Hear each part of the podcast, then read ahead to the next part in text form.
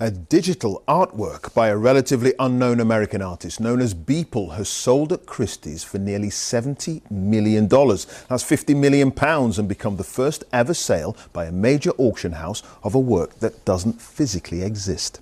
Entitled Every Days, the first 5,000 days, its starting price was just $100, but a record 22 million people watched online as it reached its astonishing price, making Beeple one of the top three most valuable living artists.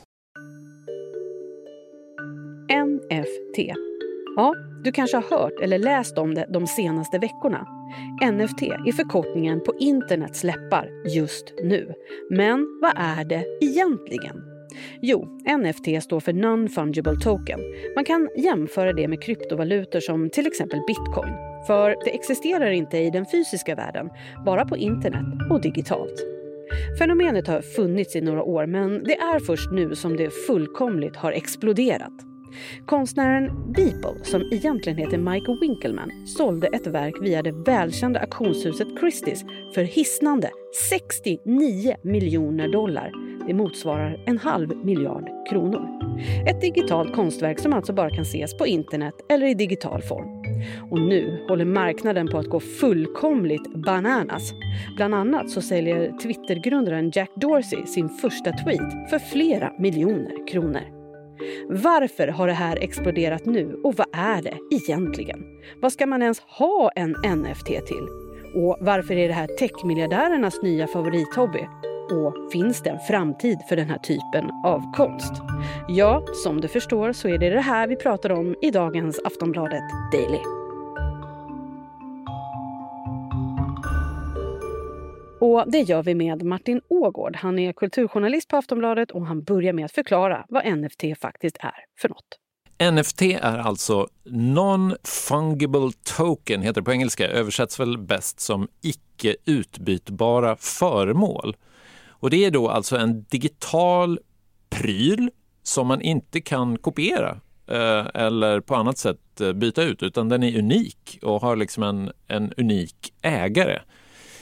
Och det hela är väl liksom en sorts utveckling eller spin-off på den teknik som används för bitcoin och kryptovalutor, så kallad blockchain-teknologi.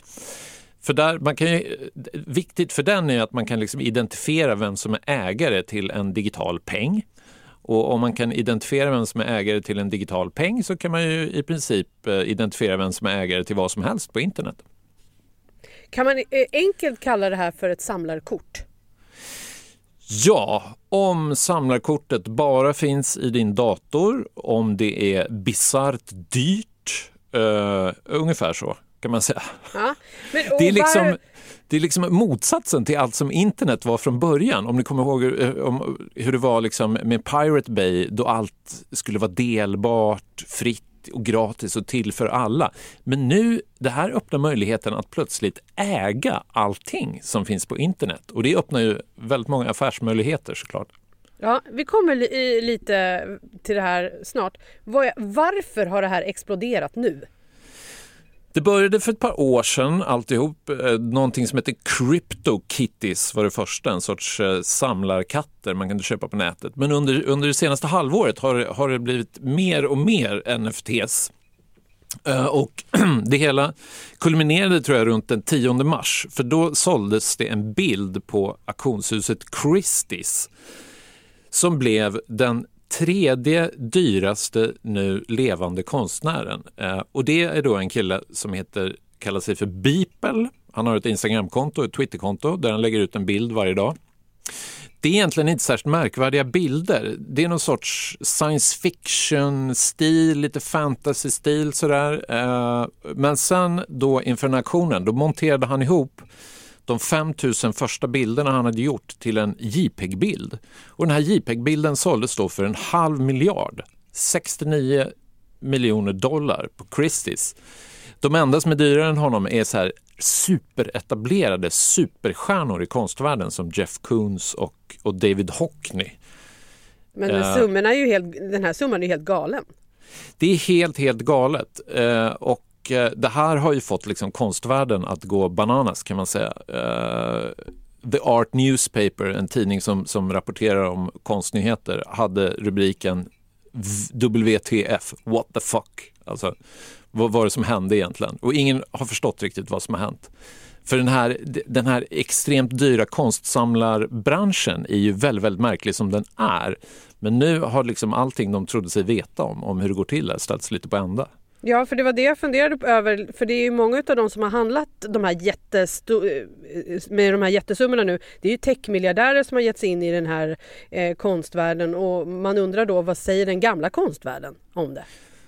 Det här är ju ett litet problem för dem, för att den här väldigt, väldigt dyra konstvärlden är ju beroende av att det finns eh, väldigt, väldigt rika oligarker som är beredda att investera i den här konsten. Eh, och det hela är ju ett spel, alltså ett konstverk i sig har inte särskilt mycket värde. Det bygger ju på, på status, det bygger på exponering.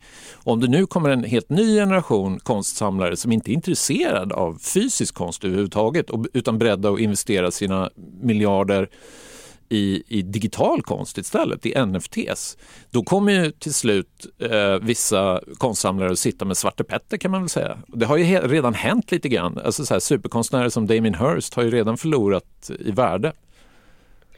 Ja, och det verkar inte heller bara vara inom den traditionella kulturen som det här finns. Man kan även köpa videos från amerikanska basketligan, NBA. Ja, det har spenderats oerhört mycket pengar på det här. Eh, och det som, även, alltså vi snackar miljoner dollar här. Eh, och det, det, som tilltalar de här samlarna tror jag är lite grann att du kan inte stjäla den här konsten. Och du kan inte heller riktigt slarva bort den, alltså som ett samlarkort eller något sånt där som folk, van, vanliga konstsamlare är ju oerhört tysta om om sina inköp. De berättar inte var den finns, de berättar inte vad de har köpt och de gömmer sina konsthallar och sådana saker. Men den här, de här samlarna de skryter ju vitt och brett vad de har köpt för att du kan ju i princip aldrig, aldrig bli av med det här. Även om folk har blivit av med sina bitcoins när de haft sönder sina datorer och sådär. Men jag tror inte det riktigt är möjligt faktiskt. Okej, men för det känns ju ändå som att alla kan ha tillgång till den här typen av konst. Det känns inte så exklusivt men väldigt dyrt. Så är det ju. Eh, men just nu tror jag det, liksom, det här är ett sätt för väldigt, väldigt rika människor, eller techmiljardärer framför allt, och, och, människor som har intressen i den här branschen att, att marknadsföra den. För det är en väldigt, väldigt medveten marknadsföringskampanj som har pågått för just NFTs på sistone. Elon Musk, eh, en av världens rikaste människor, har ju till exempel släppt en technolåt om NFTs. Såklart han har. Mm. ja, och den han, säljer han som en NFT. Eh, hans fru Grimes, uh, artisten, hon har också gjort sitt namn i den här NFT-världen genom att, att, köpa och sälja eh, uh, NFTs. Och de är helt enkelt intresserade av att det här blir känt, att det växer i värde, att folk börjar köpa och handla med de här grejerna. Liksom.